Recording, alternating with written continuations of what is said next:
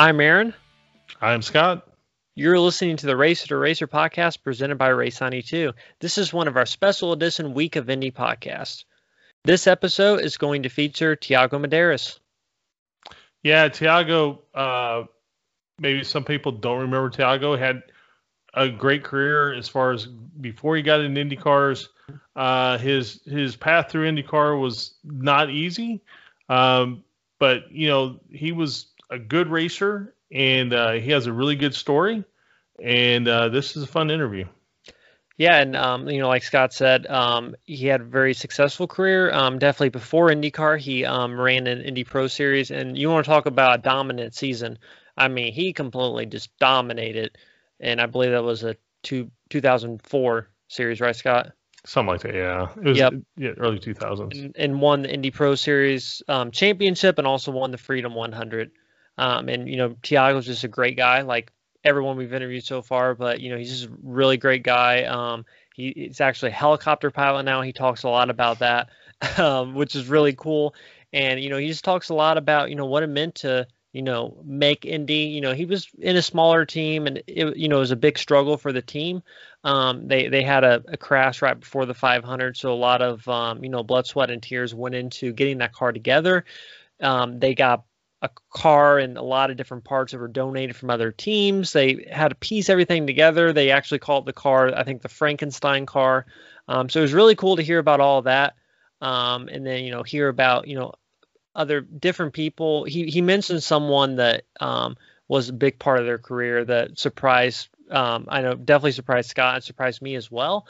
Just on the fact that, we just didn't really expect it. The person that he does mention was a great guy. So, you know, looking back, it definitely doesn't surprise me at all that that individual was, you know, that instrumental for him.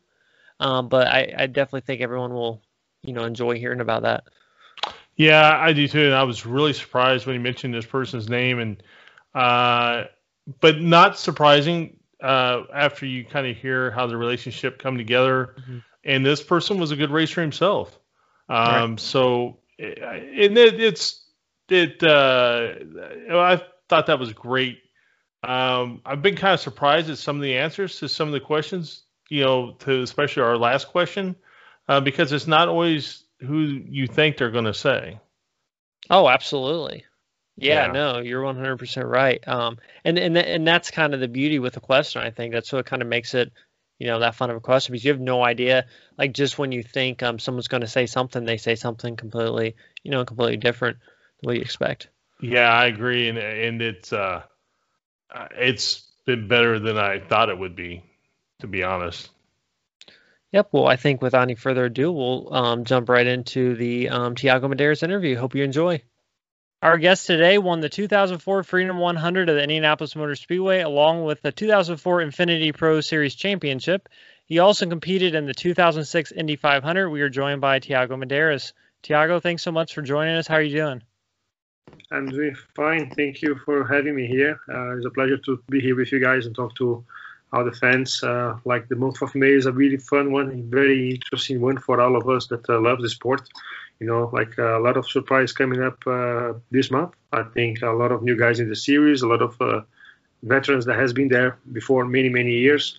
So it's going to be a fun one to watch. Yeah, and that's a big reason why we're trying to. So with our podcast, we're going to interview not just IndyCar drivers, a bunch of different drivers. But obviously during May, we kind of want to focus more on Indy 500 drivers. So that's definitely one of the reasons why you know, we reached out to you. So talk a little bit about, so how did you first get interested in racing? Like, how old were you and what kind of racing was it? I was always fascinated by car, you know, since I was like 4 years old. My mom used to take me to the school, and then I used to tell the name of all the cars that I've seen on the street. So, you know, we were calling all the names, and I always had a big passion for cars. And since I was a kid. When I was 8 to 9 years old, my father gave me my first go-kart, and then I started practicing and then racing later on. After that, I was very lucky to be from a healthy family in the beginning, and then they gave me the support. Then I went to open wheels, then Formula 3. After Formula 3, I went to test in Europe, but I mean, some of the guys that I raced with, some big names like Bernoulli, Ricardo Mauricio, Haberfeld, Burti, Massa, some of them did a very good season in Formula 3000. They are a bit older than I and didn't have a chance to win, to get into Formula 1. And on the other hand, Castro Neves, Giafoni, Meira, Canaan did succeed in the Indy Lights and they had a solid ride in the US. So that was my intuition to not, I mean, just to, I think was the most solid opportunities in US back then than in Formula 1. And went really well, you know, I had some really good results. Was really fun to do everything that I've done there. Qualified for the 500, won the Indy Lights Championship, won the Indianapolis Freedom 100 in the Indy Lights, which back then was the Menardi Infinity Pro Series. And was just not so lucky because at the same time, when I had a deal to be a test driver with Patrick Racing, Thomas Zeng ended up coming from a really big sponsor from Chevrolet, and also the other time that was a problem. And I got to the series. The year that I won was the same year that Danica was joining Rahal Letterman, and she's a great driver. But I mean, Danica saws a lot more than I did, so I think was just the momentum was not the right timing. Right, I think she got a lot of that exposure that year for sure.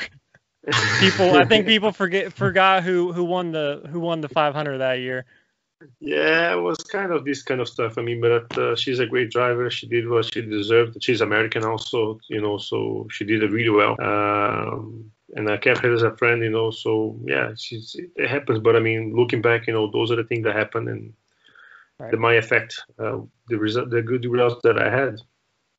It was 2019. I went to live, my first year in the Indy Lights, I was 19. It was 2003. I was born in 82, so I was 19. Go out to the bars in Broad Ripple. I remember that. And back in Indy, so it was fun to... when I joined the series, I was not allowed to go to the bars at the beginning. And then later on, you know, I started racing and get familiar in Indianapolis. Oh, okay. So after that, I completed 21, and then I was allowed to go to the bar, so... just to have fun with friends and catch up. So, and a lot of the crews, the mechanics used to go, and I used to catch up together, and was nice entertainment out of motor racing. And also a lot of the guys that used to live back in Indy, like Dixon, Manning, Schechter, we used to go out together, so it was fun too. The youngest one and allowed to do things sometimes. Right. So you were so how old were you when you came over to the US? I was 20. My first year was 19, I think. 2003. I was born in 82. Yep, 2003. So yeah, and there was a big shock in the beginning. I mean, I never lived abroad, so I barely speak English when I went to live there. I left summer in Brazil, high 40s Celsius, like 90s to 100 for you guys, Fahrenheit. And then when I got there, the average temperature was minus 20 Fahrenheit or something like that, like was minus 30 sometimes. a little bit to get used to for sure. So it was a big shock in the beginning, though. Like it was fun. I think I learned a lot, but it was not easy for me to learn how to live by myself. You know, like I mean, if you have to take the trash out, you know, it's low to your knees and all these kind of things. You know, you're freezing, and so yeah, it was fun. I think it was a big learning curve back then. We didn't also have internet and cell phone like we have it now. So I have to run like 3 miles, 2 miles to get to a target to call my parents and they'll say, "Hey, I'm doing okay. I'm doing fine." Did you have any kind of almost like I'd say a mentor, like anybody that you could kind of go to when you first moved here? Yeah, I had a guy that used to live with me in the beginning, but he was there for like 1 or 2 months only to help me out a little bit. You know, like after living together was not like was not easy. You know, like we had different cultures sometimes and different stuff. And also, he was there for 2 months, and then he ended up leaving, and then he started living myself. And that was the reason that I think that I must learn, because you have to step up in the game, you know, and learn the language, because otherwise you get comfortable, you lay back, and he does everything for you.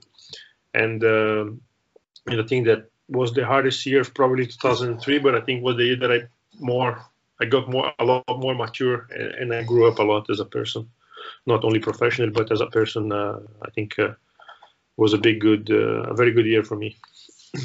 So 2003 was your rookie year in Indy Pro Series. I'm looking at it right now. So you had you had one win. So you were with a team called Genoa Racing. So I've never heard of that team before. So how did that kind of come across? So I'm guessing you got that when you were over overseas racing, and you got that opportunity and you came over. Yeah, I was racing Formula 3. Then was the championship, I think, finished in November. Then December, I think I went to U.S., signed up, doing the data test with, I forgot the name of the team. It's Scott that does the two-seater, and another guy, I forgot. He used to have a team together. I forgot the name of the team. Oh, the two-seater? Senden? Yeah, Scott, one of the mechanic guys. Yeah, he was Jeff. I forgot his name. Jeff Senden. Yes. Yeah, Jeff Senden. Jeff Senden and Scott had a team together. So I ran a test with them in Phoenix, I think it was December or January, and Lewandike also tested with him. Then after the test, the test went well, and I went to see how was the car and everything. So it was pretty similar to Formula 3. It was a bit different because a lot more downforce, a little bit faster. Like instead of a four-cylinder, it was an eight-cylinder. Sequential gearbox was similar, a lot more downforce, and I always liked the high-speed corner. So I think Phoenix was a really fun track because I don't think they have changed much, but I mean, still old track and very fun that you can overdrive the car a little bit. And was really fun the test, and it was good. So, because I think they just had a car to do a test, and then they were not going to run the next year.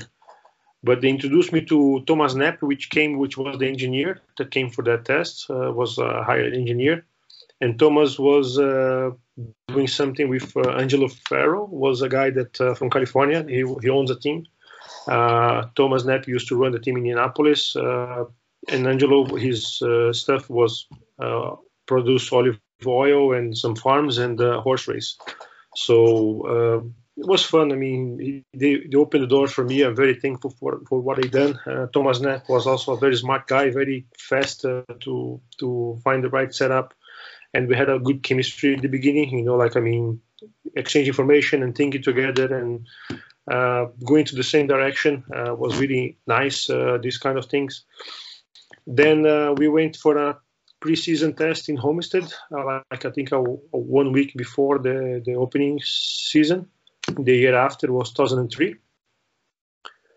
And Homestead was the old one, was the flat Homestead. So we started for pole in my first ever race in ovals. So it was pretty fun, we were quick in the practice, but I mean, it was third, fourth, we're quite similar.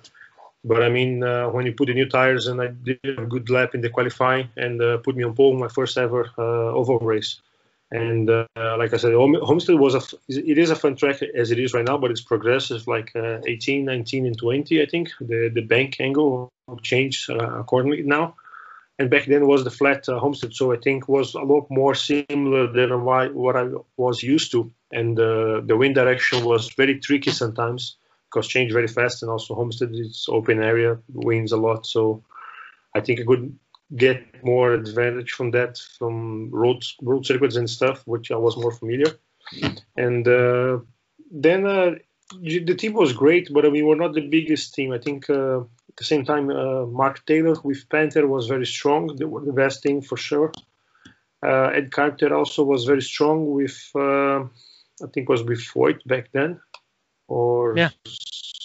He had his own team. There were some pretty fast Aaron Fike, I think, that came from Dirt and Silver Crown. Sprint cars, yeah. So, yeah. Paul Dana was back then also with Homeigan. Homeigan, yes. Paul Dana was with them. Lewandike, there were a few guys. Tom Tom Wood also had a big accident in Kentucky. He was pretty fast also in the beginning. He's been in the Indy lights for many years, so he was a very experienced guy. And it was a nice learning curve for me, because knowing those guys and getting to know them, you know, I realized who were the guys that I could run side by side with, you know, and work together doing the race. And some others you can just, you know, cannot do anything by your own, because as soon as you leave the draft, especially in the Indy lights, you get stuck in the outside line, so you go to the end of the line sometimes. So you have to find some other cars to work with. And it was a big learning curve for me in the beginning for everything, you know, I never been to any tracks, so it was a learning season for me. We didn't have the best cars, especially in the super speedways in Michigan, Indianapolis, Fontana. We were fast, but I mean, it was just more to work on the pack and get your way through it. We were developing the car as along the season, because we didn't have many tests also during the season. So it was a big learning curve. Like I said, Thomas Knapp came from Indy cars and had a lot of experience. So it was the first year also that he was putting things together. So it was a learning curve for myself and for them to learn about the car. And my second year, I ended up going for Sam Schmidt. I think I also had a big advantage. They were a very strong team. I knew that because they always had the car in the front. We had a test in the end of the season, 2003. Things went well. Then he did a proposal. You know, I didn't have all the money to run with them, so he got some sponsors on his side. I got some sponsors from Brazilian side, and we got the deal together. So I pretty much opened the hands from the whole prize money. Was kind of his to go into the season for his side. And that was a gamble, but I mean, it worked very well for him. And we won 6 of 12 races, 8 pole positions, and you know, we knew the car and knew that the tracks was much easier. And also, I got a really good relationship working with his team and Team F, which was my engineer. We also had the same good communication and. It was he came from Pac West, Champ Cars, and also he did a lot of Indy cars. I think he's still running the Schmidt with McLaren now for Indy 500. So he's a really smart guy. I had a good connection with him. Like I said, it was nice to learn a lot from him and do things together. So yeah, that's why I think we did. I mean, the word team does not have eyes, so that's why we done everything together. So he gave me a good car, and yeah, that was it. So you get to this point, and you've had 2 really great seasons, and then you are. How do you start looking for an IndyCar deal? I mean, did teams look to you, or did you go looking for them, or? I had a guy work with me. It was back then Fernando Avalone. We worked together. He was the one that got me this deal with Sam, and he's based in Miami. And he worked with Dallara and Canaan before. He knew pretty much everybody. So he also got me my first IndyCar test with Patrick. Was alongside with Thomas Eng in Chicago. Went really well. I did well, but I mean, I was ended up going quickest than Thomas, but you know. It is what it is, you know. It had a huge sponsor support from Chevrolet and the engine, so pretty much Chevrolet was giving them engine for free because they were getting a lot of money from support from Chevrolet. So nothing that I could do. It was back then was him and Lazier. Also Lazier is American, so Pat wants to have an American driver in the team. And then I did a few tests. I tested a few tracks: Chicago, Kentucky. Nashville and Fontana, I think. Then ended up racing for Dryden Rainbow in Fontana, but it was like, I mean, I was not racing for like almost a year. I was stopped, so I was running the 2-seaters to keep myself in the paddock and doing some of the stuff along with the series. I had a lot of support from the series, but I mean, I had nowhere to go, no seat to go. They were trying to help me as much as they could, but you know, to jump from not doing anything to IndyCar right away, and those were the chances that I had for the Fontana deal and Indy 500 was not the best thing, you know. Also PDM, when I did that, was a limited team. We were running Panos back then. We pretty much all the series was running Dallara, so they had a lot more data and information. We didn't have all the information from different teams, and the chassis was different. But I think, you know, it was just the way it was. You know, I had an accident during the practice session. We destroyed the car. Then I had to put everything together. The car, you see the pictures, you know, doesn't look like a Frankenstein. Yeah. And I think it was we had a lot of support from other teams, giving us parts and stuff and spares. To get my confidence back back then to run the qualifying and put things together, you know. With the car, we didn't run much. I mean, we got the car ready for the bump day pretty much, and then we did a few laps, and I had to get the confidence back and trying to get as much speed as possible in the car, and that's what we did. And luckily, it was good enough to qualify for the 500. So did you ever watch, like, the 500 as a kid, or was it ever, like, really on your radar to race there, or was it, I'm sure it was overwhelming, like, your first time actually, you know, being there. We always, since a kid, you know, I was fascinated by motor racing. You know that Indy 500 and the Monaco GP are the biggest race on Earth. You know, definitely 500 is the biggest one because the amount of people that goes there. Right. I grew up watching Boazio, Judy Ferran, a lot more, Castro Neves, Canaan back then, you know, Giafoni, Greco, but Gujomin, you know, a lot of guys racing, Junqueira, Damata back then also, racing the Indy 500, and also we know what it is, you know, it's the biggest, I mean, we heard about it, we see on TV, but I mean, we don't, as a kid, you don't realize until you get there, you know, and how big it is, you know, to see 500, a half million people in a racetrack, and how patient they are, you know. I mean, every time that I walked after I qualified, I was in Indy, walking on the street, you know, people recognize me. Hey, Tiago, you know, do you mind having an autograph? Mm-hmm. You know, how passionate everybody is in Indianapolis, and that's unbelievable. And that's really, sometimes you're just walking, people brings you picture from 10 years ago. So that's really interesting to see the culture and the customs from Americans, especially they breathe motor racing in general. And yeah, I mean, we know, like I said, I grew up watching these kind of things, but I mean, when you're there, the first thing you see the race, and when you're at the race, you know, it's unbelievable, you know. Okay. The track looks a lot wider on TV than it is actually at the track. And just the smell also of the fuel and on the start and these kind of things, you know, the yard of brakes when you go across every lap, you know, is the little bump you feel. Turn one is the most difficult one because it's a blind corner you cannot see, and you get there over 230, 280, almost 400 kilometers per hour. It's like 220, 230s, I think. Yeah.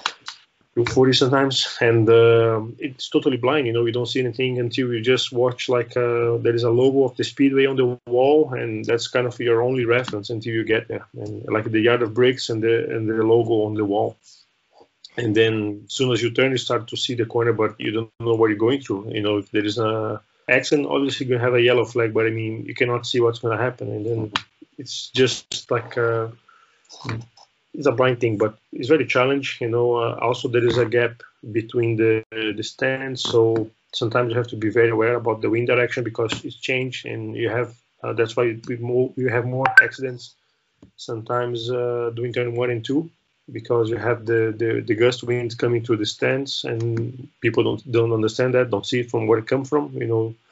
But 3 and 4 is a lot easier because you can see, and also the stands go all the way around, so it's a close. There is no gap. But to be at the track, and when you're doing your rookie test, first of all, it's, you know, it's a remarkable day that you can never forget. You know, like, I mean, you're going to 170, 180s, 190 and over, 195, I think is the mandatory. Then you're getting up to speed, you're getting comfortable, and those are days that you can never forget. What do you think the big difference was between driving the Indy Lights cars to driving an Indy car? The power, definitely. You know, the aero package is different. There's a lot more aero in the Indy cars. I think it changed a lot this year. I think it's used to be not easier, but I mean, we could run closer. And this year, the aero package does not allow drivers to be really close. So we don't, even though like we watched Texas recently, they were not like side by side like used to be other years. You know, like there were two wides, three wides sometimes, and they were just pretty much one line. Maybe I don't know if it was because they changed the tarmac of the track, maybe, or the aero package has changed and they're not able to run so close. But it's different. Like, I mean, because how do I say that? It's you want to have a car that's predictable, and that speed is not easy to have a predictable car and know that you can feel the change and make the right correction. Sometimes, especially if you lose the rear, you're trying to correct and you put the front, and what happened with Piquet. You know, he goes straight 90 degrees, and that's the worst way to crash. And it wants to have a car that's predictable, that you can have a little bit understeer, not low, otherwise you're screwing speed or losing. But a car that's neutral, that it can allow you to run different lines and maybe different way in the package. So you're not totally behind the car, but it's a little bit out or down. You have a nose clean and you can run closer and make the move in the guys ahead or in the middle of the pack. When you were talking about your go-karts, at what point did you think, you know, I've got the talent to do this? Was it immediately, or was it, you know, did it take you a year or two, or, you know, how quickly was that for you? And I think I was very lucky. You know, I was also talking to a friend recently back here in Brazil, and it happened like we grew up in a very strong go-kart scenario. We were used to have like 36 go-karts together, you know, in the national championship. And also I grew up racing against Pisonia, Esperafico brothers, Castro Neves, Canaan, Burti, Bernoulli, Massa, Rossoni, a lot of guys, Fabio Carboni, João Paulo de Oliveira, also racing now in Japan. So luckily, that was definitely the best moment of go-karts here in Brazil ever. You know, Marcos Campos, Julio Campos. We raced together. We grew up racing the toughest one, you know, the difficult guys that were lucky to get to Formula One or Indy cars or different series abroad. So we grew up. For us, was naturally to push each other, you know, as a go-kart as a kid. But I mean, never expected that we're pushing each other so hard, you know, like Piquet Jr. And I know, and when you go into different series, you're growing up with the same kind of grid, and you move up together with those guys. You know, like you're doing your best, and you're dealing with the best, and pretty much the same equipment in different series, and same engine, same tire spec, and also we're racing, fighting for tenths of a second, thousandth of a second sometimes. And everybody's on the same second, on the whole grid. It's based on the same second, like go-karts. And that's like, you know, just lucky to grow up racing those guys. And I think we push each other and we learn a lot from each other. You and I realize I'm jumping back and forth here. So you ran for PDM, and then you ended up running their Silver Crown car, which was the new generation Silver Crown car. Yeah. How did that come about? Yeah, it was an interesting challenge, you know. It was an interesting challenge for me because, back then I won it was before the 500, so it was 2005, I think, right? Yeah. Yeah. It was USAC came back with the series. The car was symmetrical instead of the different size from the dirt. And they were starting to run the one and a half mile circuits. Right. And it was pretty interesting, the package, you know, like, I mean, the engine was very powerful. The series was interesting, you know. I didn't do the whole season. I did 6 races, I think, 6 or 7. I think it was 6. And the concept was different. Like, I mean, I won the Indy Life Championship. I was not doing anything, you know. So if I go back, and I can destroy everything that I've done in the year before, because I was not going to run for the same team. Right. So I already had a driver's lineup for the year after, and end up doing one race for ASF, I think in Milwaukee, and went well, but not so well. And as a champion, you know, if I go back and I win, I have to win. You know, as a champion, that's right. What I'm expecting from me and the team. And if I lose, you know, I just got beaten from someone else, and I destroyed everything that I've done the year before. So I said, why going back? So when that happened, was a new challenge for me as a person to learn something different, learn something that I've never done before. I always drove in open wheels, and that was kind of a car, and like more like the doors for maybe Bush Truck Series or NASCAR or something like that, and get familiar with those guys and see what's happening the next door, or just trying something different, you know. And also was sure. A nice time for me to learn something from a different series. And I was interesting. I had a lot of fun driving those cars. I was teammate with Aaron Fike. Aaron Pierce? Aaron Pierce. Yeah, absolutely. Yeah, so it was really nice to be his teammate, because I learned a lot from him. Had a lot of experience working along with Jimmy. Was a mechanic that worked with me with Patrick, and he was also involved in the deal with PDM, because his brother ran midgets for a long time. So he was a good guy to work with. And it was fun, you know, like, I mean, it was just different. For me, it was a learning curve. I didn't do the whole season, but as a challenge to learn as a pilot and a person was a really nice challenge for me. So it was fun. I mean, the races were very close. The car had pretty much none downforce, and they were pretty fast, like 800 horsepower. We were getting to 220s, 230s sometimes. The time was pretty interesting. I mean, we were pretty close from Bush Series and Truck. I think sometimes we were faster than Truck Series.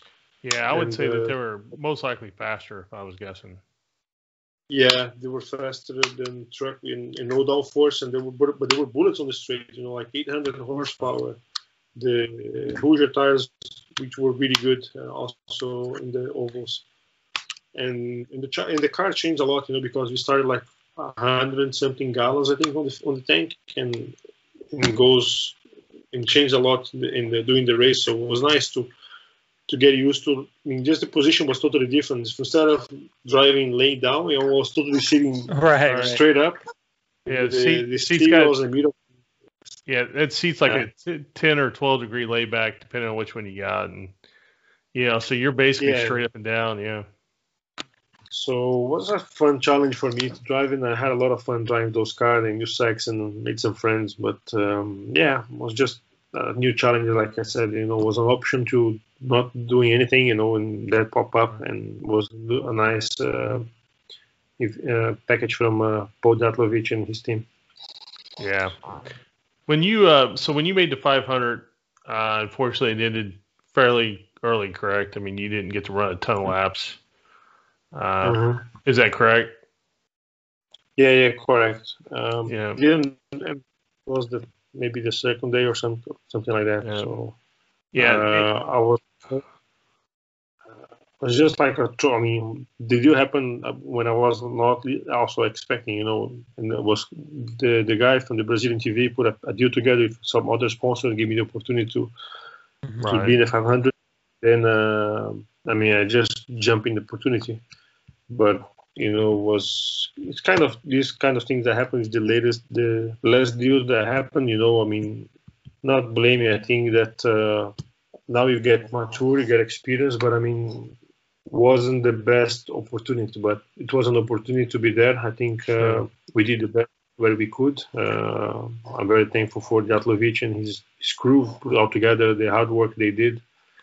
But to do it in a proper way, I would prefer to do it like I did with Patrick. You know, did a few laps, had a few tests before, a few laps in the car, and then you go for the 500. But not being throw away the 500 in the last minute and then qualify and bump day, which was okay. I mean, we got it there, but could have been done better.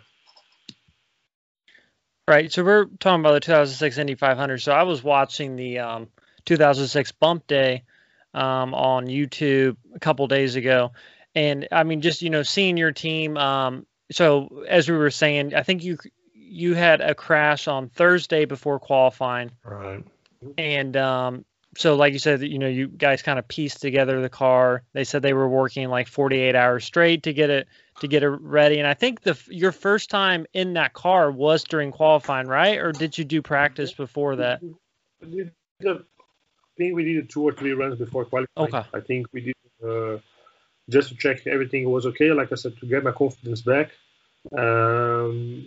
Check the car was fast enough to qualify, you know, so we had to trim. I mean, we did a few laps and we had to trim out and like, oh, the car is not fast enough, you know, so let's see what we can do. Then we took downforce off and some other stuff that we could do in the car and like change it mechanically to have a better handle, because it's not only one lap is the average of the 4 laps. So it doesn't matter if the car is good with new tires, you know, after the second lap, the tire goes away. And you don't have the same grip level on other corners, so the car has to be consistent for the run for the 4 laps. So we did probably 2 or 3 runs before qualifying, and that was the best that we could do. Right, you could definitely, you know, feel the tension and the stress with you and also the team. And I remember they show the so right before you went out for the run, Brian Barnhart had like a talk with you, like a speech, and it was a very inspirational speech. I don't know if you remember it, but it was pretty. Yeah. There were magic, their magic words, you know, that Brian was telling me. You know, like, I mean, this happened, you know, like, let it go, wash away, look ahead, you know, like, I mean, focus on what you're gonna do, and we want you to qualify and do your best here, you know. So I said, things, you know, there were very strong words, support, and was really nice to have that. Yeah, and you, I mean, like I said, you could definitely tense the, you know, the emotion. And I mean, for you guys just making the race, I mean, that was like a win for you guys, right? Yeah, I mean, like I said, you know, we were a very small team, you know, and all the things that we had to go through, you know, that was a win, you know. And was a shame that the race didn't go that long, because we were moving quickly up to the field. I started 33, and I think I was 24th when I had to stop for the first pit stop. And then after that, unfortunately, we had an electrical problem that overheated and took us out of the race. But, you know, I was I mean, for me, the goal of that race was start and finish the race. You know, I think we could finish in a good position. But unfortunately, that was what happened. You know, disappointed to give up that early in the race. Like I said, we moving up. The car was good and allowed me to run different lines and up to the field. Was also getting more mileage and more experience in the car, and get more familiar with the track and stuff that we didn't do properly during the month of May, because we didn't have much opportunity. But it is what it is. Like I said, I had no regrets. We did our best, and unfortunately, it was the situation. What do you, what's kind of the mindset, you know, because you've got the front row, everything's clear, you know, you're clean and green, racetrack's clear. And then you got the back row, and you've got everybody in front of you. You got all the fumes, you got the turbulence. I mean, and it's basically chaos, you know, I would have to believe the first couple laps. What kind of mindset do you have? I mean, do you look at it like, I'm just going to take what comes to me, or I'm going to be aggressive, or you're just, is there a certain mindset you get into, or you just look at it and go, okay, I'm just going to, whatever opportunity I get here, I'm going to get in and try to pick my way through here? I think you're racing. So, you know, everybody there is doing their best, you know, right. And the beginning, the car, like I said, the car was, very good behave. It was very well set up, you know, which allowed me to run different lines, higher, lower. Right at the beginning, I was working with Dallara also. I worked with him quite at the beginning, and then he also had a good car doing the race. So we're kind of working together, you know, like, I mean, depends, you know, have the right time. Sometimes you have to leave if you're too close and the guys are lifting a little bit, doing the corners, and you don't have the momentum of the draft, so you have to get the best opportunity. Sometimes you're not on the right, not the right revs, but not the right momentum of the race and to get the draft. So you have to time a little bit, and especially on the middle of the pack, you know, like downforce stuff and everything is, like I said, is a chaos.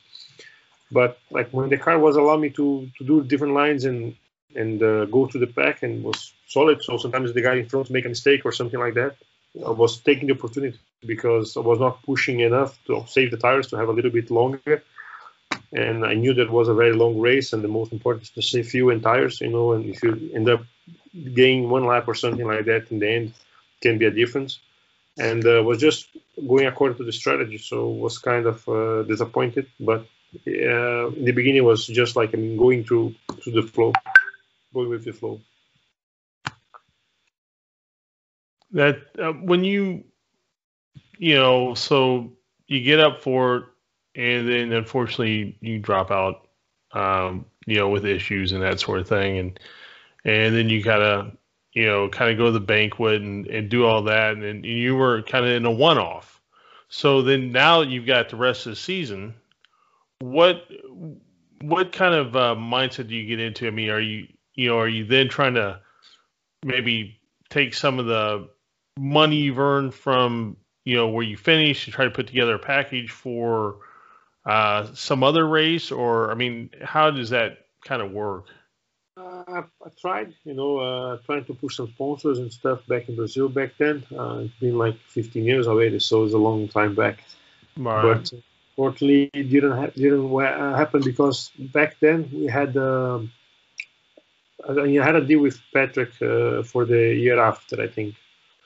And but that year, I think, was the year that Chevrolet pulled out in the last moment. They only stayed with Panther, and then was a surprise for us, because we were notified like pretty much before the season started. I don't remember the date, but I was pretty close to the season start.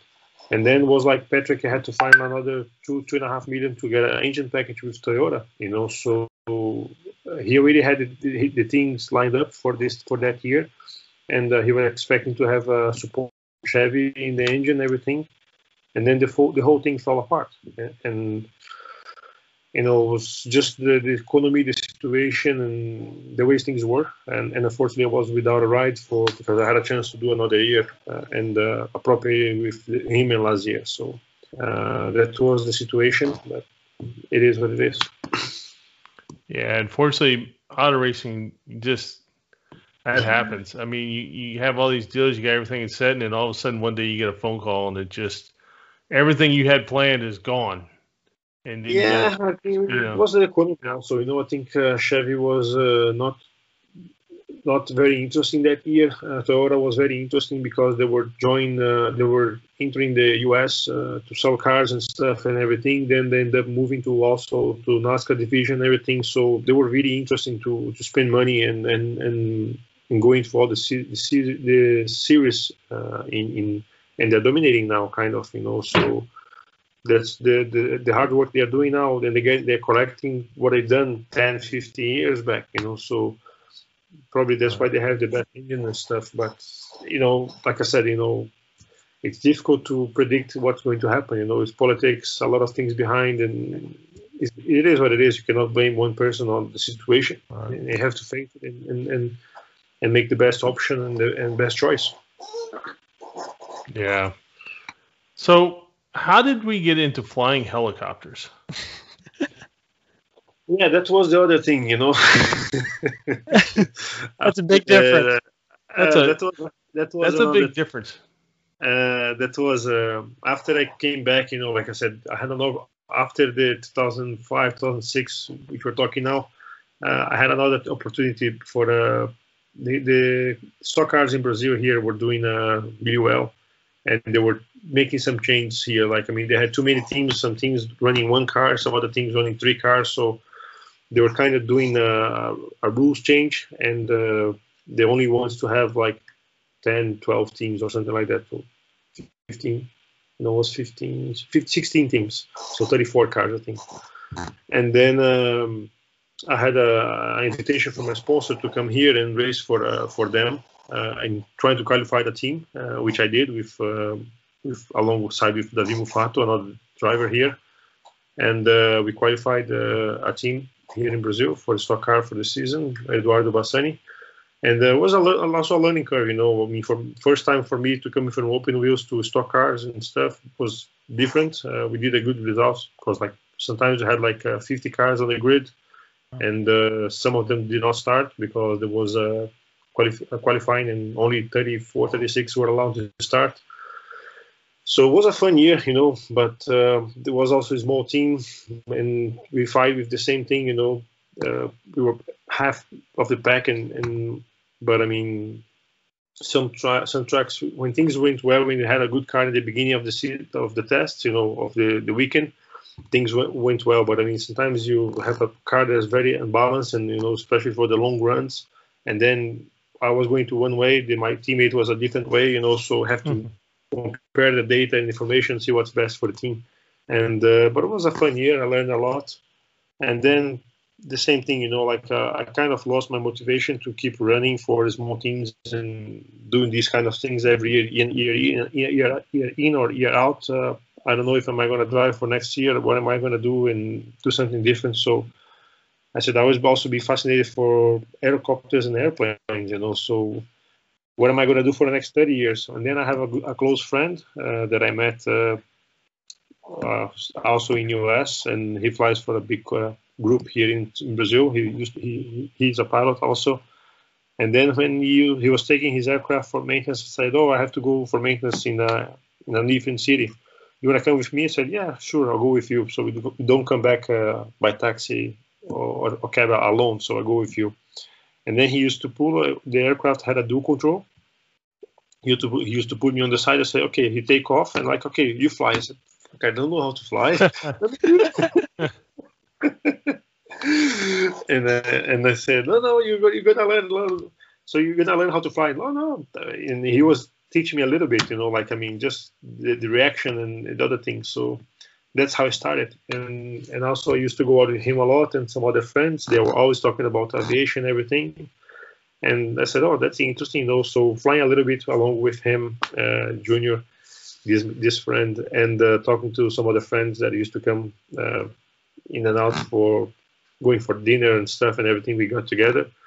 Then I said, "Oh, I'm fascinated by this," and also ended up going for a club, a school. And I said, "Oh, I want to learn how to fly helicopters." And then that was the thing, you know. I did my theory course back then. It was 2009. Then I started to do the practical test also with this alongside, because you have to do kind of parallel, because amount of hours, I think it was 40 hours. You can check private pilot, then you can do a few, you have to get the theory done. After you finish the theory, you can fly. Before you finish the theory, you can fly 15 hours the aircraft. But after you finish the course, you have to do kind of parallel. I did private pilot, commercial, and became an instructor. Luckily, I got a very good momentum of the economy here in Brazil. The offshore was very promised for companies here. Back then was 2012.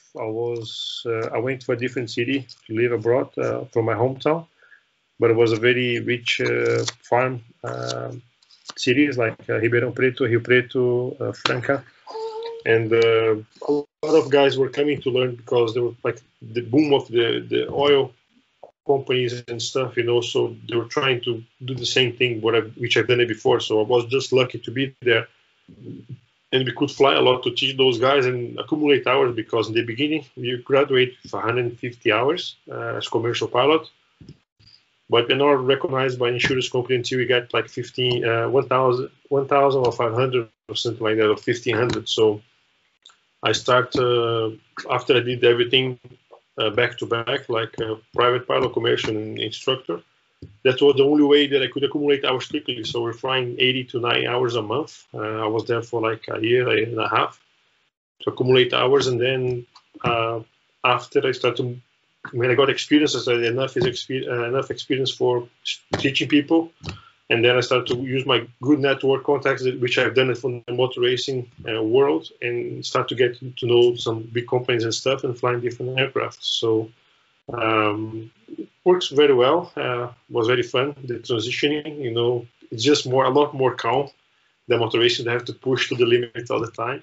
But it's fascinating as racing, you know, flying gives you very good mind, spirits and stuff, you know, I realize doing that, and I have a lot of fun doing that. What do you think was harder to do, to learn how to drive a race car or learn how to fly a helicopter? Race car, definitely, because, you know, for me it was natural, but I mean, to also teach people how to drive and drive fast, you know, like, I mean, like I said, we grew up racing very good drivers like Pisonia and other stuff. So for me, it was natural, the transitioning from go-karts to data and computers and analyzing data and stuff and everything. So it was much easier for me. But sometimes when you have to explain that to somebody that never seen it before, you know, it's very difficult. Like, I mean, you have to brake 10, 15 meters later, and you have to brake harder. So you have to make the graphic to go deeper a little bit down, and then when accelerate, you make a small minimum speed, but I mean you can accelerate faster and to press out these kind of feelings that we have it since kid, you know, like we grew up with guys that never done it before. Like, I mean, when you kind of slide a little bit under steering, or you're on the edge, you know, like to get for 1/10 or 2/10 of a second or 1,000 of a second for the Indy car sometimes, you know, to find the minimum speed, and to tell some guy that never done it before. So it's totally different. So, and it's just, helicopter is much more predictable and easy to understand. You know, the beginning is difficult because a lot of control that works together, and but as soon as you realize how that works, you know, the cycle control the main rotor, and the collective on the side control the power and the torque, because as soon as you apply power, you have more torque. So the rotor wants to go faster one way, but also the cabin wants to go the opposite way because of the torque.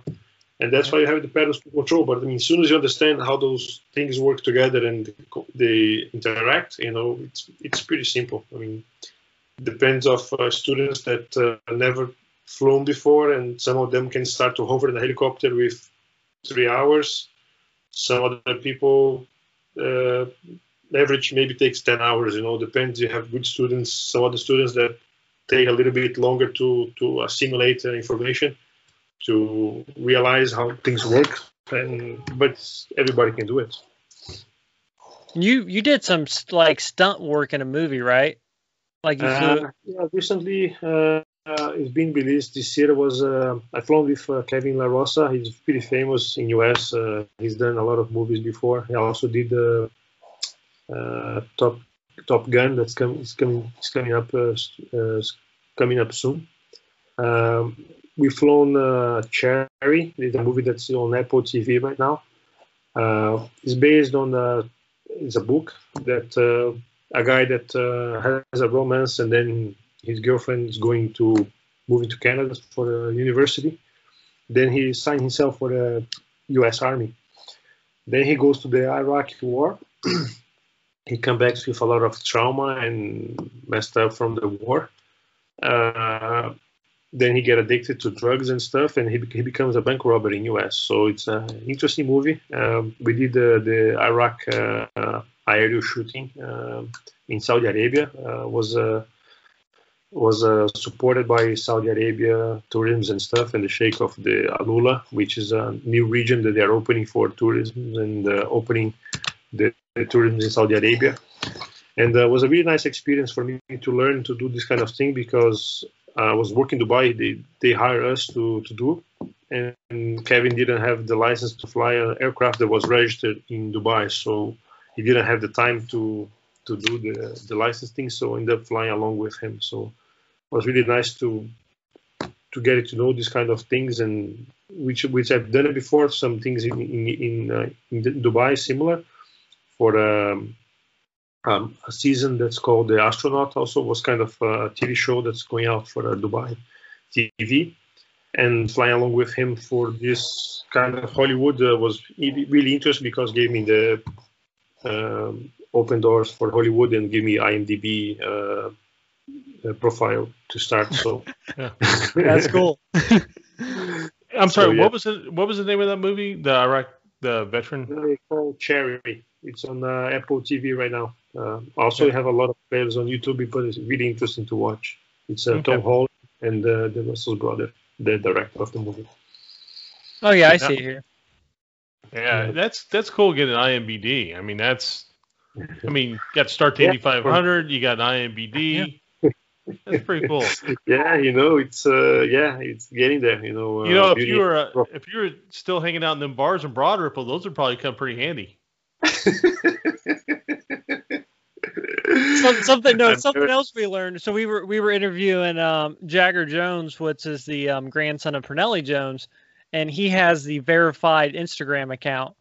And I was joking with him because he's in college, and I was like, does that help with the ladies, like, being a race car driver? He's like, no, they don't care. What they care the most about is that I have a verified account on Instagram. Back then maybe, but today I'm married. Beautiful daughter. She's 2.5 years old, so yeah. No more Broad Ripple. No more Broad Ripple. What's when you were coming up, what kind of workout in that did you do? Like you see Tony Kanaan, and I mean Tony's a beast. I mean he just goes hard. Did you have a lot of cardio, or did you have anything like that? I always like to run. I really enjoy to live there in Indy. I used to live in the north side of the town, but I enjoy a lot to go to the gym. I used to go a lot to the Speedway also. It was really fun to have the access over there, especially when you're running. And it's an amazing gym. I used to go there. It's very quiet and private house also. I enjoy a lot my time in the Speedway. I used to work out. I used to ride bikes and run, lifting weights a little bit, not a lot, but I was. Not as hard as Tony, but I used to run a lot also, and cycling a little bit and lifting weights. And I always fight with my size and my weight. I was very high. I was very tall. I have 193 centimeters, 6'3", so I always had to fight with my weight. Oh wow! Back then, and so. I always like to ride and everything, so it was fun. That was a tall last row, because you were by PJ Jones, right? Didn't you start next to PJ? Yeah. He's like 6'2" or something like that. Yeah, 6'2", and Lewandike also is 6'2", I think. Is he really? I didn't know that. Yeah, he's 6'1". Justin Wilson, unfortunately, passed away, but he was a height was 195, I think, 6'4". There was some pretty tall guys also. Darry Manning back then was not so tall, but he was 180, 178 or something, 190. So I was talking about this with a couple buddies a couple months ago on who the tallest IndyCar driver was. I think it was John Paul Jr. He was like 6'6", right, Scott? I think so. And Chris Neifel was like 6'4". Oh, that's right. Chris Neifel played. He actually played in the Bulls organization before becoming an IndyCar driver. But yeah, there's been some tall guys, a lot taller than you'd think. So did you notice, Tiago, like with the Dallara chassis, the IndyCar chassis, for being a little taller, was it harder for you to get in the car? I know with the new chassis now, they've made it a lot more friendly for taller people. I think that the cars got bigger for safety reasons. I think that was a big change that happened back then in 95, 94, the Ayrton Senna's death and Greg Moore, which was one of the worst I've ever seen. Marcos Campos, also in Formula 2000. Mm-hmm. The cars, they have a different concept. They were very narrow to be fast on the straightaway.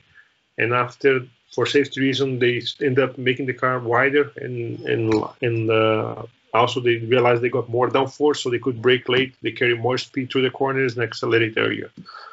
And that was a big step for us tall drivers, you know, because we got a lot more comfortable between use. I mean, also the concept you used to drive a lot more straight, sit down with the helmet pretty much outside, and now you're not laid down with the more inside the car. And also the now they have the what the name of the bar? Aero screen. The aero screen, yeah. Yep. So I mean, it's just different because you used to have the helmet outside, and like Formula One, you used to get a tear off often. But I mean, if the glass is dirty, you know, they have to clean on the pit stop, otherwise you cannot reach. And sometimes you have things coming up from other cars, like oil or something. And I don't know how bad it is. I mean, how if the guys are complaining about the view and they can see a lot or no, because also the sand on the track, you know. They kind of deteriorate a little bit of the glass. Yeah, those tear offs are pretty thick.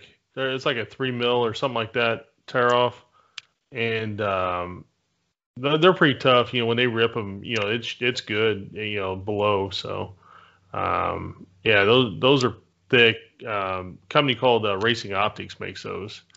And they actually make stuff for military vehicles too, like a tear off. So when you're in the desert, you know, so you don't ruin the glass in the military vehicles with the sand, they make them for that too. But yeah, like I said, it's going to be an interesting one to watch, I think, this year, because a lot of new guys in the grid, you know, also. A lot of experienced guys like Rossi is a very strong candidate. Canaan, Castro Neves, Dixon is always very strong. Montoya, you know, Montoya wants it again. Oh, you know. Yeah. And Montoya is back this year also. Castro Neves, you know. So we were talking. Yeah, we were talking on our last show about all the young guys. You know, Pato, Herta, Palou. Yeah, they're all quick. Yeah, I mean, they're all super fast. You know, Graham Rahal's looked pretty good this year, too. You know, and Graham's kind of, you know, his teammates won there. You know what I'm saying? So Graham's won the win there. It's going to be, this may be one of the best 500s that we've seen. I mean, from top to bottom, car-wise, this may be one of the toughest fields in a very, very long time. Yeah. So you still follow IndyCar racing pretty closely? Yeah, I mean, much easier now that I'm back in Brazil. Used to be difficult when I'm back in Dubai because time is the races were like 8 p.m. You know, it was 7 hours different to Brazil, 8 hours to you guys. And but now that I'm back in Brazil, it's 2-3 hours different, 1 hour different to what you have now in the off season. You guys finished the summertime, right? You guys at Easter time is stand the whole year or change during the year? We change. Like, yeah, change. But I think that it's 1 hour now, becomes 3 hours sometimes to Brazil. Back when you were, so when you were here in Indiana, I don't think we had switched over yet, have we? No, we weren't changing then, and then they voted it in sometime. Like, Indy was the same time for the whole year, I think. Yeah. You know? Yeah. Right. Yeah. Yeah. So, and then I think the change for the East, the change for the West Coast, but Indy didn't change. So it was, I think, only had winter time or summer. Was winter time or summertime? I think change only once a year or something like that. Well, now fall? Was he fall back in the fall back and spring forward? That's what they call it. Spring forward. That's right. So at the end of fall, we fall back an hour, and in the spring we spring forward an hour. Yeah. One of the questions. Oh, go ahead. Oh no, you're good. No, I was just going to add. When was the last time you were in Indiana? Long time. I don't remember. But it's been. I would say 2006. Oh, wow. I think. Wow. Yeah. when I was in Dubai, I went to 2017. I went to the States again. I took the longest flight of my life, 17.5 hours, which I thought that I was going to fell in the middle of the ocean without any fuel. It was Abu Dhabi to San Francisco, and then I was there. They ended up going to San Francisco a few days. Ended up going to Vegas to meet some friends from Brazil. They were there. I was there for like 3 or 4 days. Then I went to Miami. I was there in Miami for like a week. Miami to New York. I was there like 2 nights, and then went back to Dubai. So it was my vacation. You hit all the hot spots. Yeah, literally all of them. I was so jet lag, was so bad for jet lag, because after 17 hours and 10 hours different, I didn't know what was lunch, breakfast, or dinner. They just give me something.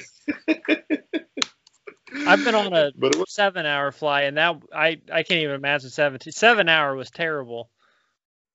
Oh man, when you go to the Middle East, it's horrible, right? Because from Brazil it's 15, going there is 14. No, it's 15. Coming back is 14. So you get used to different things, and it's far. But I'll let you guys take those trips. I'm not gonna be making those. One of the questions we like to ask on here on Race to Racer is we give the person we're talking to a chance to acknowledge or speak about someone who helped them along the way in racing. And it could be, obviously it could be a parent. It could be a mechanic. It could be the guy that owned the go-kart shop down the street. Is there anybody that had, that you can point to, just you had this massive influence on you? There is one guy, I think that, he drove in Indy, but John Martin, he was my spotter. Oh, wow. When I got to US, my first year was living in Indy. I got along with his son.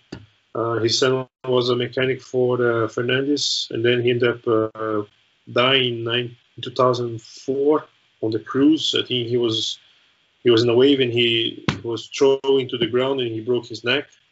But John and Linda, his wife, treated me as a kid, especially during the winter time in Indy, when it was really bad, the winter. They used to take me to California, and that's where I most learned of my English, was hanging out with John and Linda and his family, and little John, his son that passed away, and going out with him in California. So when the winter was really bad in Indy, they used to take me there, and Marco, stay here, so I was there for like a month with them, hanging out, and that's why I pretty much picked up everything. So they treat me as a son, so I'm very thankful for that, and it was really fun. I still in touch with them sometimes, with Linda, and John passed away recently last year. Yeah, we knew John a little bit. I didn't know him very well. My dad knew him pretty well. Yeah, he's a good guy, real good guy. Yeah, so very calm, and he treated me as a son. So I'm very thankful for them, from everything they've done in the beginning when I started racing and had my new life in US. So really thankful for that. That's great. One other question that I like to ask people that ran Indy, and obviously, you got out of the race early because of electrical issues or whatever. But, I guess the bigger picture is to look at, there's only around 750 people who have raced in the 500. So, that's a pretty elite club and something definitely to be proud of. And this is a very open question, but what did running Indy really mean to you? Or when you think the name Indy, what does it mean? It's very special. Like I said, I know that my name is on the museum. It's going to be there forever. Mm-hmm. The friends that I have, I live in India. I used to be very close friend with Tony Jr. Eventually, he's going to take the series, so he always very pleasure for the unique experience that I had. Every year, they send me the invitation. Now during the pandemic, I don't know how it's going to be, but we're not allowed to travel as the borders right now and stuff, but I really it's a place that I want to go back, you know, as a spectator, you know, to go back, to be on those parades and sign the autographs and see the people, you know, the spirit again. The series always invite me every year, you know, but it's a special place, very unique, like I said. It's a place that I want to go back and maybe show with my daughter, you know, to show her what I've been. So it's definitely very special to come back, catch up with friends and everything, and see you guys. So like, it's a very unique feeling, you know. It's, you cannot put in words and describe what has been, but it's a very unique, special place. Yeah, I live, well, me and Scott both live pretty close to the Speedway. I can see the pagoda from my front yard, so I'm very close. Yeah. It's, I mean, like I said, you know, the spirit, and especially now in May, is different. You know, it's Indy changed, the city changed during the month of May. And and also in August for the NASCAR, but it's a different spirit, you know, but it's just to have that feeling, you know, the experience when you go out and you see things, you know, it's very unique. Like I said, you know, it's like you said, it's very special to be there. I know, like I said, my name is going to be in the museum forever. The history that I've done, you know, and very proud of that. Yeah. Did so they can, ever? Did they you ever? Can take her, you could take her to the museum. Go upstairs to the photo shop. Pull up some photos and say, look, this is what Dad did. Yeah. I have a lot of gray hairs already, so cannot recognize me. And you can show her what great head of hair you used to have, too. Did they ever... so they have a car... We were joking with Marco Greco about this. So there was this car... It's like the Marvin Wasp replica. It was called like the Stinger Window Whirl car, and they had like every single starter of the Indy 500. They had their names on the car, and they had each person sign it. Did they ever contact you about that? Yeah. I haven't been there yet to sign it. I still missing mine, but yeah, I have to go there sometime in the museum. Maybe right. Well, you and Marco, but maybe you and Marco can go there together and sign it. Yeah. So, I mean this.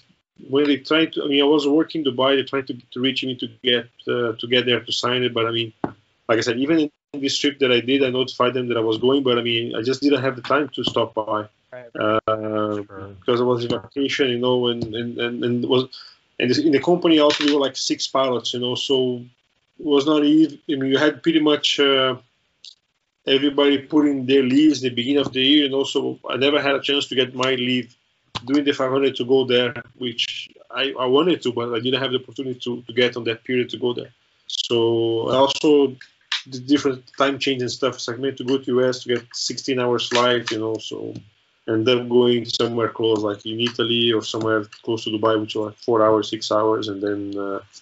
But I always want to go back and sign this car because, I mean, when they released this car, they were in touch with me. I think we exchanged like 300 emails, you know, like coming back or this year or next year or something like that, and end up not happening. But I mean, I still want to go back and sign this car, and it's part of the history. Yeah, no, yeah, it definitely would be great to have you back, and I'm sure a lot of people would love to see car, you. Right? Totally yellow car, I think. Yep, and it's just like it's painted up like the Marvin Wasp, the 1911 car, the one. It was on the 100 years, I think.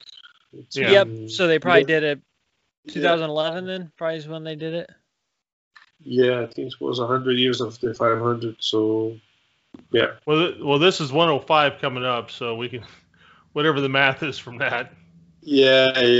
So, yeah, it was 100 years, so it's 5 years away it has been taken. So. Yeah, because 100 years was 2011, and the 100th race was when Rossi won in 2016. Right. Yeah.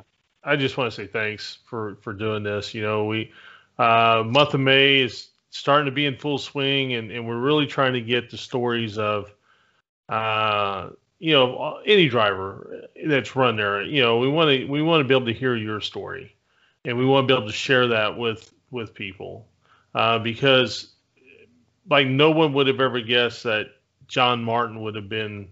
Yeah, a person that you would have said had such a big influence on you, and he was a good man, you know. And, yeah, you know. Like I said, when I went there, like I barely knew English, so you know, it was a big advantage to be involved with him and his family, Linda and little John. Little John treat me as a brother, you know. John treat me as a son. So I was very thankful, you know, especially like my first winter time in Indy was difficult, was hard, you know, like coming from somebody to Brazil to go to winter in Indy, you know. And I want to go back to US. I mean, I have to do some stuff there. I was just waiting for, I have to get a different type rate on my license so I can go, I have to go to US to do my validation of the FAA license and conversion. But I want to get as more type rate, different type rates on my license, because when they do the conversion, they convert everything that I have. So I'm expecting to have more type rates, and I have to go back to do this conversion. And I'll try to make a plan to put it together to do this conversion. At the same time, I stopped by in Indy to sign the car, so stay there for a few days and catch up with you guys. So it would be a dream come true, especially if it's the month of May, to be able to watch another 500 would be very special. And I'm sure it's a lot different for drivers who, you know, who race in the race and then they come back, you know, years later. I'm sure it's a whole, obviously me or Scott wouldn't know that feeling, but I'm sure that would be a whole different experience, you know, kind of going back and kind of seeing it and just, you know, especially bringing your family. And so did you meet your wife? And so did your wife ever get to experience the 500? She was there. Yeah, she was there with me. I think we started dating in 2001. I was... Wow. Before, yeah, 2001. Then 2003, she was there also with me in the first Indy Lights race, and she went to a few races with me. And in the 500 also she was there. My parents also were there, so yeah, I mean, they were present. I mean, not every race, but when they were possible, they were trying to catch up with me. Like, I mean, different cities like Chicago, some fun. When they had the date available and they were a nice race to go, they wanted to come, you know. So it was interesting to go with them. Like my father was. We did a nice drive once to Nashville, and then he was to go to check Elvis' place, so we ended up doing a drive there once. So those things, you know, they were with your parents. It's priceless, you know. You can never describe. So yeah, I agree, absolutely. It was a long drive for me, but it was fun to go there and just to see how it was, like Elvis City and stuff with my dad, you know. So something that I can never forget. Right. And yeah, looking forward to go back and watch. After this pandemic, you know, things start to free up, like being vaccinated in January back in Dubai. Mm-hmm. Things start to get better, you know. Everybody's take the vaccine. The borders start to open, you know. I think it's important for other countries to have to tourism, you know, and the 500 is not even close to what it was, you know, from previous years, you know. And to have the race sometimes without the public, it doesn't have the same meaning. So even though it has the broadcast, but doesn't have the same meaning to have the people over there and sometimes to tell people how fast the cars are in person. It's unbelievable, you know. And you can only experience at the track, you know. When you're at the stands or at the pit lane, you know, see the cars going by, it's unbelievable the speed that they're putting at. Yeah, no, you're absolutely right. It is indescribable. You have to see it to understand it. Yeah. One other thing that I remember that was very unique experience was my first time watching the drag race Top Fuel on the start. Man, it was a lifetime experience, you know. I mean, I remember that I couldn't breathe, you know. The ground was shaking, and yep. So this kind of thing that I lived, you know. Even it's been many years, you know. I still remember the feeling, because you could not breathe because the nitromethane fuel. Mm-hmm. And the ground was shaking, you know. Only people that have been there, you know, seen it, know what I'm talking to, but who have never been there cannot describe how amazing it is to see top few started from like 10, 50 meters away. It's unbelievable. You know? Hey, Aaron, how far do you think I live away from Raceway Park? Maybe 8 miles, 10 miles. Yeah, and there are some days when they're testing. Yeah, I can hear it. When they're testing, it sounds like it's just right up the street. It's unbelievable. You know, the wind's just right. And, man, those things, it is, like you said, indescribable until you see one in person. Right. It's really funny, though, because we have an app in our neighborhood called Next Door Neighbor or whatever, and people get on there during May and they say, what is all this noise that we're hearing coming from the track? And they live in Speedway, so it's pretty humorous at times. Yeah, but I mean, to see honestly top few starting from in person from that close, man, I never experienced anything like that. You know, it's such an unbelievable thing. You know, the amount of horsepower and how fast those guys also rebuild the engine. Like 45 minutes, they rebuild the whole engine. You know, yeah, right. So. And it's unbelievable to watch these kind of things. And like I said, it's definitely some experience that wants to go back and do it again because it's worth it, you know. Well, Tiago, thank you so much again. Really do appreciate it. I appreciate you guys. You know, it's really fun to talk to you. And anything, guys, let me know if you guys need anything. It's a pleasure. You know, as always. Very interesting to talk about a subject that you're very passionate, you know. Oh, right. So it's fun to also to be able to be here with you guys, telling my side of the story and what happened, you know, after many years. And it's fun, you know, just to exchange information. It's over, you know. I'm doing different things right now, but like I said, you cannot blame, you know, for the situation or politics, or but it has to face it and make the best decision and best option. Let me ask you this: do you ever dream about racing?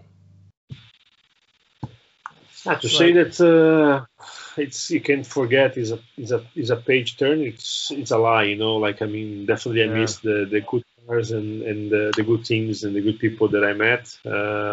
Some races, like I said, you know, sometimes you have a car that's a never-ended race, you know, that wants to end it.